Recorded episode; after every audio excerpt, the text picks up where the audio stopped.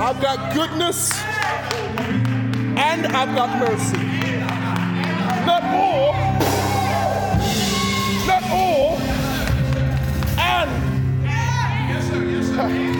I got goodness. Some of y'all got mercy and no goodness. Some of y'all got goodness and no mercy, but I got them. I got goodness.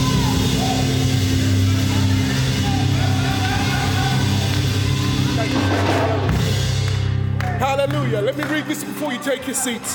The Lord is my shepherd. I shall not want. He maketh me to lie down in green pastures. He leadeth me beside the still waters. He restoreth my soul. He leadeth me in the paths of righteousness for his name's sake. Yea, yes. Yes, I'm walking through some valleys of shadow. Yes, you're right. It's like he's saying, Yeah, you got me there. The Lord has done all these leading, and yet I'm still somehow in the valley of the shadow of death. But even though I'm there, I'm not going to fear any evil. For thou, you, Lord, are with me. Thy rod and thy staff, they comfort me. Hallelujah. Think on this for a second. It is the things that the Lord uses to guide me that is bringing me comfort in the valley. Yes, you're with me, but you're using things around me to bring me comfort. I can't see his presence, but I see the outcomes of his presence. He says, You're with me, but what I actually see isn't you. I see your rod and your staff. And because I see the rod and the staff, that brings me comfort. I, don't know if you've ever been through something and know that you're alone in it. But then something happens in the middle of the storm and it becomes clear to you that the Lord is still with you. That's your rod and your staff. Maybe somebody calls you out the blue. Maybe somebody rings you up and says, Hey, I'm praying for you, and hangs the phone up. You no more know or see the Lord, but you know His presence is there because you got comfort from a staff. And I want you to lean into that, that sometimes it's not the presence of the Lord you're looking for, it's the comfort He brings with His staff. Let me keep reading. Thou preparest the table before me in the presence of my enemies. You ain't even gonna move the enemies. Just get the table out, Lord. I'm not even looking for a solution. I'm just looking for your presence. Don't need you to fix everything about this, but I do need your presence. I do need your staff. Says thou anointest my head with oil. Thou anointest my head with oil. This is nothing other than the anointing or the a selection of God. He wants you to know that I've picked you out deliberately and purposefully. The scripture says, Surely goodness and mercy shall follow me all the days of my life. I'm going to tell you something right now. You're going to arrive in some places and goodness and mercy hasn't caught up with you yet. But it's following you. Like where you are doesn't feel good. Where you are doesn't actually feel like it should be where you're at. But I want you to know that goodness and mercy catching up with you. It's following you and I will dwell in the house of the Lord all the days of life. Please take your seats. Hallelujah. Thank you, Lord Jesus. Hallelujah. We've been talking these last two weeks about shepherds. I was so grateful for the song we selected because I've got goodness and I have mercy. Amen. I got all of that. Thank you, Lord Jesus. Hallelujah. Hallelujah. Glory. Hallelujah. I got goodness and mercy. Hallelujah. Yes, sir. Yes, sir. Hallelujah. I'm so grateful to the Lord to be with us, to, to be together today. It is my general uh, love of the people of God, why I am so dedicated to this purpose and to this church and to this vision and to this mission and to this, and this ministry. It's because I love the people of God. And I was realizing, I was reading in the scripture, and that the Lord is trying to put, make us shepherds, like He's a shepherd. The same way He's describing, being described by David in the Psalms 23 that I just read, is the same way He anticipates and expects us to be. We have to be the shepherds in our friend group and peer groups. We sometimes have to be the shepherd in our families. We have to be the shepherds in our classrooms and our jobs and our, you know, any kind of organ. We have got to be the, the shepherd, yes, right? He's expecting something of us. And this is especially true for folks who are of the ministry. We are expected to be shepherds to the flock. And the scripture I want to kind of use to endorse this point is found in St. John chapter 21. And I'm going to read just verses 14, 15, 14 through 17. Um, this is a moment just after the resurrection. This is, in fact, what we understand from verse 14 of St. John chapter 21 is that this is the third time after the resurrection that Jesus has visited the disciples.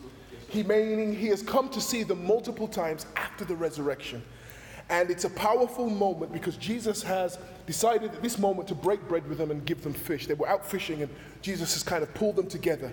And he, in this moment, they didn't recognize him at first. And I found that fascinating because they had a three year ministry where Jesus was teaching them and preaching with them and doing all kinds of miracles. It feels to me like if there was a week ago somebody dies and I've been with you for three years, that as soon as I see you anywhere, I just recognize you. Especially if you were my teacher especially if we thought you were the Messiah. But there's something interesting going on here that they don't recognize who Jesus is, even though they've had this deep experience with him. And I think sometimes that's what happens with our trauma. That's what happens with our pain. We don't recognize Jesus in the situation. We see him in before us and he's looking us right in the eye and he's speaking to us, and we don't recognize him because we've been through so much. It takes a second. I've got to hear his voice a few times and I've got to break bread with him. And I've got to, even though the situation is horrible and awful and what we've been through, but the Lord is patiently just feeding you, giving you enough information. And then it becomes evidence this is the Christ. This is him in this situation. Amen. And so they're sitting with Jesus now. They, they know who he is and they've recognized him as Master and Lord and the one who was dead and yet is alive again. I'm excited about that. The idea that he is the risen Savior. And we have to be distinct about this. For some, he's the Savior, but they don't believe he rose. I've got to believe everything about the testimony of Jesus. He not only is my Savior, he's the risen Savior. There's something special about this Jesus. Hallelujah. Glory to God. He conquered the death and the grave. That's his now. I'm the one who broke that. I'm the one who defeated yes, that. Yes. I am the master of the grave. Preach. Yes, sir. Yes, sir. It's hardly even believable sometimes. I imagine sometimes when yes. we're in that valley of the shadow of death, oh my, oh that the staff is unrecognizable. On, it's almost unrecognizable who he is because we're in the situation and all we see is the storm. And all we see is the valley and all we see is death. Preach, but he's with us. Oh my, he's with us. Yes, sir. We got to open up our eyes. He's with us. Yes, yes. Oh, hallelujah. Glory to God. He's there, right there with us. Come on, preach to me. Preach to hallelujah. Glory to God. And so he's there and he's preaching to them. He's preparing food and he's getting them ready. He, right there in the middle of their, their trial and right there in the middle of their storm, he's preparing for them. And verse 14 says this This is now the third time that Jesus showed himself to his disciples. After that, he was risen from the dead. Third time. And I've told you, the story tells us I didn't even recognize him at first didn't recognize his voice. Can you imagine teaching hours and hours and hours and days and years and months and they don't recognize his voice? Ah, that's why difficulty and trouble are sometimes so bad for us. Verse 15 So when they had dined, after they finished eating, Jesus said to Simon, Simon, son of Jonas, lovest thou me? Do you love me? He's saying to Simon, Do you love me? More than these. He saith unto him, Lord, Thou knowest that I love thee. He saith unto him, Feed my lambs. Jesus said back to him, Feed my lambs. He said to him again, the second time, Simon, son of Jonas, lovest thou me? He saith unto him, Yea, Lord, thou knowest that I love thee. He saith unto him, Feed my sheep. Verse 17, we'll stand right there. He saith unto him the third time, Simon, son of Jonas, lovest thou me? Peter was grieved. He's upset now. He's mad. because he said unto him the third time, Lovest thou me? And he said unto him, Lord, thou knowest all things. Thou knowest that I love thee. Jesus saith unto him, Feed my sheep. This analogy to feeding sheep has been repeated to Simon to such a degree that Simon is getting frustrated with the question itself. Amazing. What's amazing about this is the context, right? This is the risen Savior. And Jesus has turned around, he's made this meal, and he's turned around to Peter deliberately and specifically. This is John recording this. John, who describes himself as the one who Jesus loves, right? But he doesn't describe Jesus as speaking to him like that. He's saying this to Peter. It's fascinating. And I was wondering, I was looking at this, and, and Jesus starts by asking this question not once, not twice, but three times. Three times he's asking about this Do you love me? Do you love me? Do you love me? And every time Peter's like, Of course I love you. You know I love you. He's like, uh, and Jesus' response to that isn't, Don't do anything for me. I don't need you to do something for me. I need you to do something for my sheep. Like, you're saying you love me, and I, yeah, sure, but if you love me, you're going to show that love for me, not by what you do for me, but what you do for my sheep. I'm fascinated by the symmetry here because just a few chapters before this, um, in chapter 18, St. John chapter 18, remember the ministers had a wonderful message about this before. Jesus, J- Jesus was captured, and we understand that Peter was in the hall where Jesus was captured. And he isn't asked once about his connection to Jesus. He isn't asked twice about his connection to Jesus. He's asked a total of three times about his connection to Jesus. And every single time, what is his response? I don't know him. In fact, I wrote down what he said. He said in, in Luke, he said, Woman, I know him not. he says to another who saw him, he said, Man, I am not. Yes, yes, yes. He was, he made it even more certain than the first time. and then he said to the last one, who was somebody else who said him, he said, Man, I know not what thou sayest. I don't even know, understand the question. Can you imagine this? How many times did he say it? Three times. Three times. I think it's perfectly reasonable that Jesus asked you this question three times. I think it's perfectly reasonable that in a counter to your denial, we get this right. We can't afford to get this wrong. Because if you love me, you're going to have to love the people I love. Yes, thank you, Jesus. Yes, sir. Yes, sir. Oh. Oh. Yes, You were, you were, you were convincing to the people that you were not connected to me in any way. You convinced them because they didn't do anything to you. They let you go. They were certain, even though you spoke like me. Yes, come on, come on, come on. Yes, sir. Yes, sir. Even though you sounded look like me. Yes, sir. Yes, Even though, and according to, I think it's John, he tells us that the man who had his ear cut off Yes, sir. Yes. was one of the people sir. who recognized Peter. Yes, sir. Right. You know, that was only hours ago. Yes, sir. Yes, sir. That was a few hours ago. You chopped my ear off. I know who you are. Oh, my. Yes, sir. Yes, sir. Come on. Yes, sir. If anybody's going to believe that this is the guy, it's the guy who lost his ear. That's right. That's right. He isn't forgetting your face in a hurry. Yes, sir. That's right. So, to this strenuous denial, Jesus is asking Peter this question repeatedly Yes, sir. Yes, sir. Do you love me? Yes, sir. All right. Ah. Yes, sir. What's interesting as well is that the way Jesus talks to Simon, mm-hmm, Yes, yes. he says, Simon, son of Jonas. Man, that's, that's like using, I'm pulling out your birth certificate. I want your government name in this speech. No one sitting at this table who I'm speaking to but you. Yes, sir. Right, right. Thank you, Jesus. Do you love me? Yes, Do you love me? yes, I do. Yes, I do. And you know what's funny? Every time there's a conversation with Peter, it seems like he's calling his name Simon. Simon. Yes. Simon Bar Jonah. Yes. Bar meaning son of. Simon, son of Jonas, right? So when you hear Bartholomew, you're hearing son of, um, son of Matthew, right? Bartholomew. And then you're hearing uh, Bartimaeus, you're hearing son of Timotheus, right? And so he's talking to him for his full name. I know who your father is, I know who you are, I'm talking to you. There's lots of versions of you, but I'm talking to you. Okay. Yes, sir. Understood. Understood. Thank you, Jesus. So he calls him out. He says, If you love me, I want you to feed my sheep.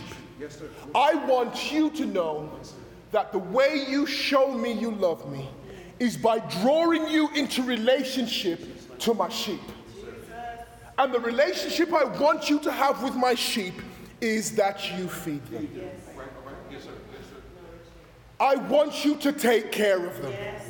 I want you to nourish them. If you're feeding them, I want you to protect them. You love me. Here's the thing we want to get right with this church. If we want to show our love for God, we don't do it by saying it. we don't do it by saying, Lord, you know I love you. Uh, it's one of the things with relationships. I shouldn't have to convince. Now, I love to say I love you, but I also want the actions I take to show I love you. The words are meaningful, they're powerful, it's romantic, it's beautiful, it really is. But there is an underlying current to the words I use that should mirror the words. So he's saying to Peter deliberately, I'm hearing you, but there's got to be a response to the love. Yes, sir. Yes, sir. So let me read that again. he says, Simon, son of Jonas, there's only one of you sitting here. Lovest thou me more than these? He said unto him, Yea, Lord, thou knowest that I love you. He said unto him, Feed my lambs. We just was talking in Psalms 23, right? And he says, uh, Thou art with me, thy rod and thy staff. The thing about the rod and the staff is that it's really a corrective instrument. It's an instrument that shepherds use to get sheep in line. Right? It's, it's a way for you to make the sheep understand this is as far as you can get and no further. Some shep- shepherds in some traditions, not all traditions, would have a curve on their end of the staff, and that curve is used to get actually around the neck of sheep so that you can control and pull them back in line. And some, not all, not all traditions use that particular technique, but many of them do. They use it and they hook the sheep that's going out of the way in a way, in getting in, in danger. So they get the, the, the, the staff, and it's not always comfortable, I imagine, for the sheep to have been hooked in the way. But the thing is, the sheep, I've said this last week, sheep aren't necessarily strategic thinkers. They're not thinking two or three days ahead. They're just kind of thinking about whatever the grass is underneath my feet right now. Right? The shepherd's thinking to himself, if you go any further to that road, I'm going to lose you. If you, that one sheep that seems to like to be by itself, he's going to get taken by a wolf or a bear or some kind of lion, and I can't have it. So he's going to correct that sheep and pull him closer to where it's safe. I imagine sometimes that's not a comfortable moment. But it doesn't matter if the love for the sheep is about safety and nourishment and feeding.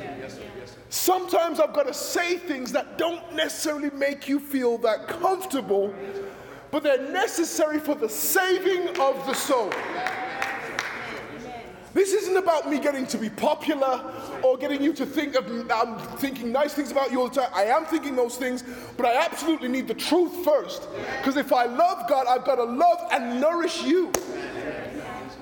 When I was younger, I assumed, honestly, that as soon as I got a job, As soon as I got a job, I would be eating Mars bars and marathons and Snickers bars all day. Like, there is no good reason why my mom doesn't give me that nice thing that I like for breakfast, lunch, and dinner.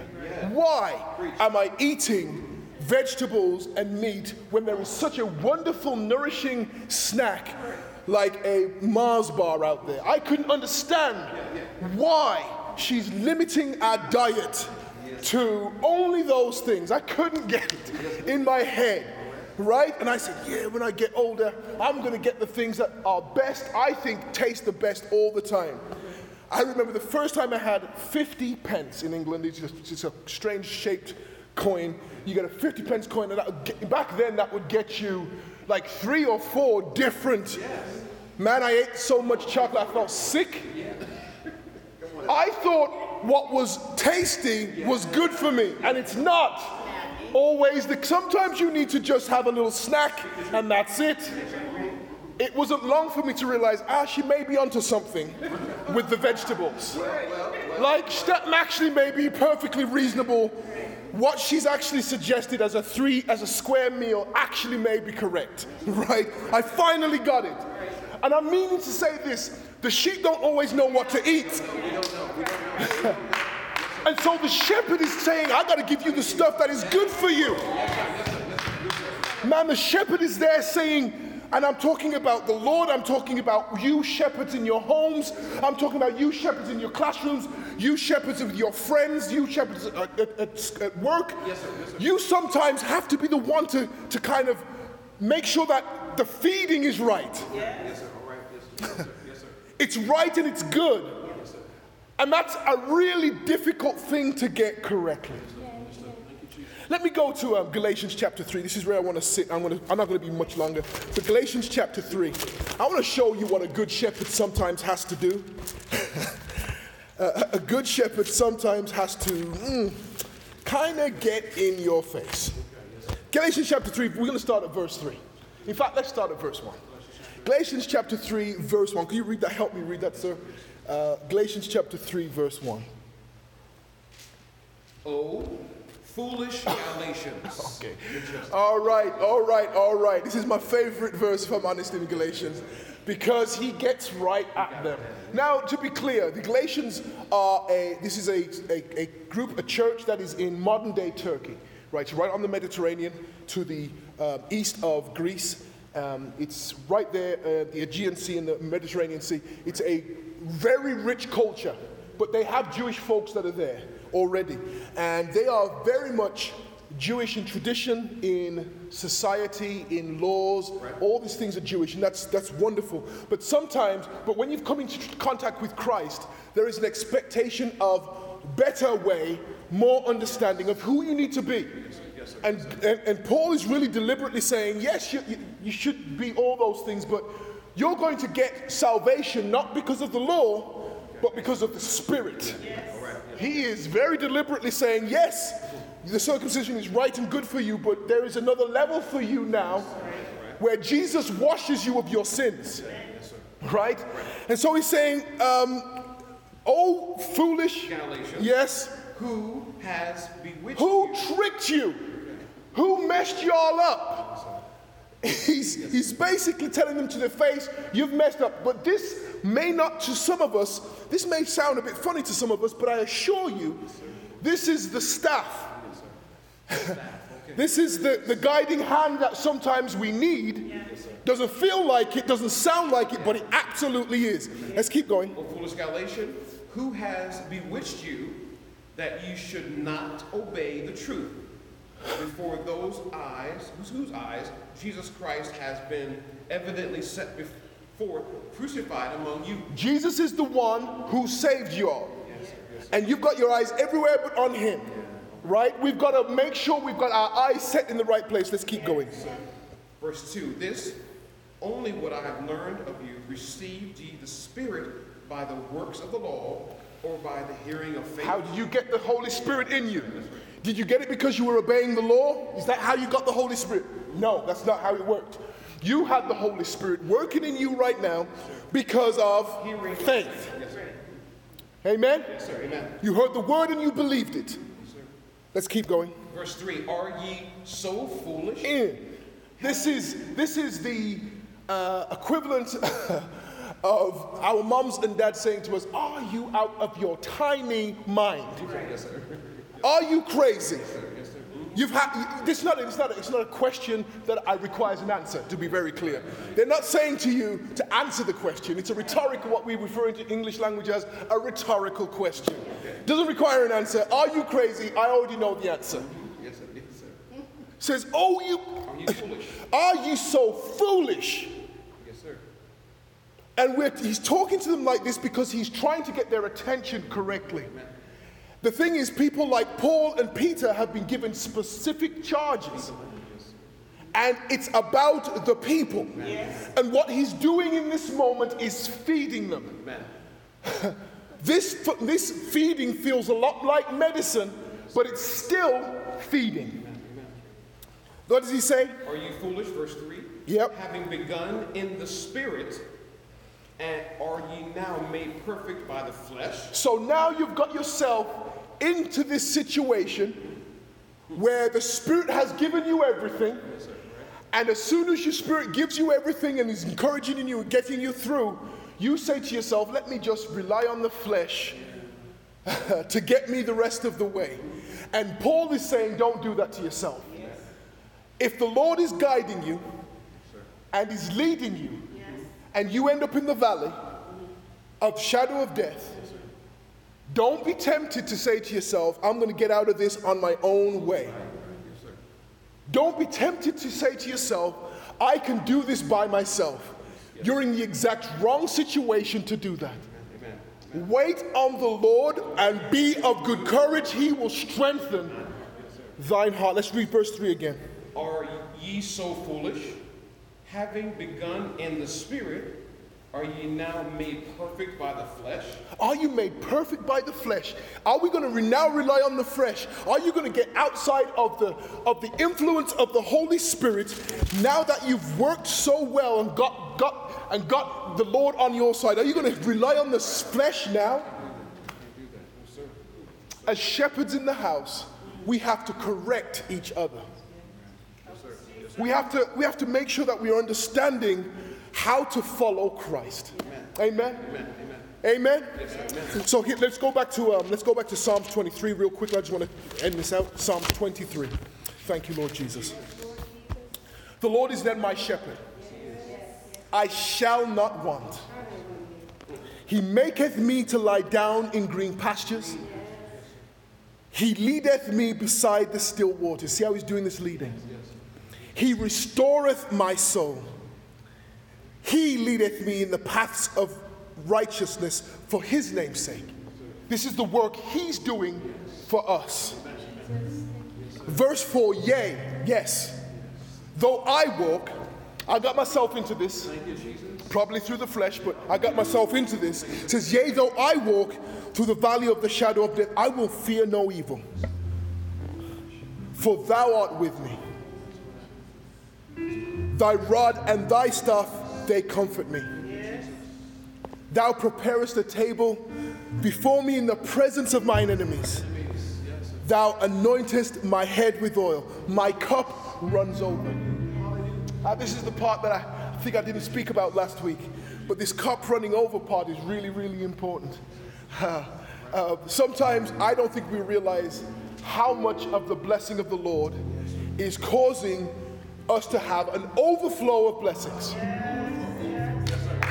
Like we start with this idea. It's amazing to me how the things that were really important to me when I was younger. I remember um, I used to want to make, maybe have nice clothes or nice things.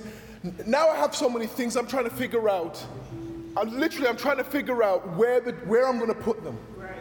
It's the truth, though. It's the Where, where am I going to put this? it's the truth. I'm running over with stuff. Yes, sir. Yes, sir. Yes, I remember we were thinking before, you know, you'd have one pair of shoes and you would shine it so well. yes, sir. Yes, sir. Yes, sir. Now I'm saying, which shoes am I going to wear with which outfit? Bless, bless, bless. Yes, yes. Running over. Over. My, come on, sir. Witness. Yes. We, we are so, well off, and, and we sometimes we can easily forget about this.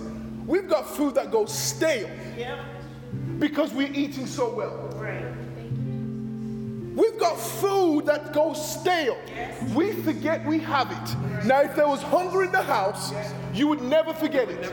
And it surely wouldn't go stale. Very true. Thank you, Lord. Every every Sunday night, Monday, every Sunday night and Monday, my wife goes to the fridge and figures out what she's gonna throw away for the for the trash that comes on Tuesday. Okay, yes, sir. Yes, sir. That's not. There's no sign of hunger in this house. I'm simply saying this. There is so many parts of our life that are overflowing, and you're not even thinking about them anymore. Yes, sir. Yes, sir. You're not even thinking about them anymore. Bless, sir. We bless. But the Lord is creating overflow for you. Thank you, Jesus. Thank you, Jesus. Thank you, Jesus. Creating overflow, creating literally stuff that is wasting away because the blessings are too much for you to hold. So I'm just grateful to the Lord to being a good shepherd to me. Jesus. Thank you, Jesus. Thank you, Jesus. He's putting me in situations where literally I can't even hold the blessing. I Can't even hold it. Come on, sir. I can't even hold it. Oh, Like I don't have capacity for any more blessing. I can't even hold Like, it. Come like sir. this is all I can hold, Lord, but you're still pouring. Thank you, Lord. It's still overflowing. Hallelujah. Hallelujah. Bless you. Bless your name. My cup is literally running over. For some people, they see that's waste. No, that's just blessings. The truth is, Yes, sir. Come on, the truth is, if you're connected to somebody who the Lord is blessing, the blessings can come on you too. Yes, sir. Thank you, Lord. There's a scripture, there's a song we sing, says, let some drops now fall on me. Just let a little something while you're on blessing somebody else. Let some drops now fall on me. Thank you, Jesus. I've got goodness. I've got mercy. Hallelujah, hallelujah. Glory, hallelujah. May the Lord add a blessing to you. Hallelujah.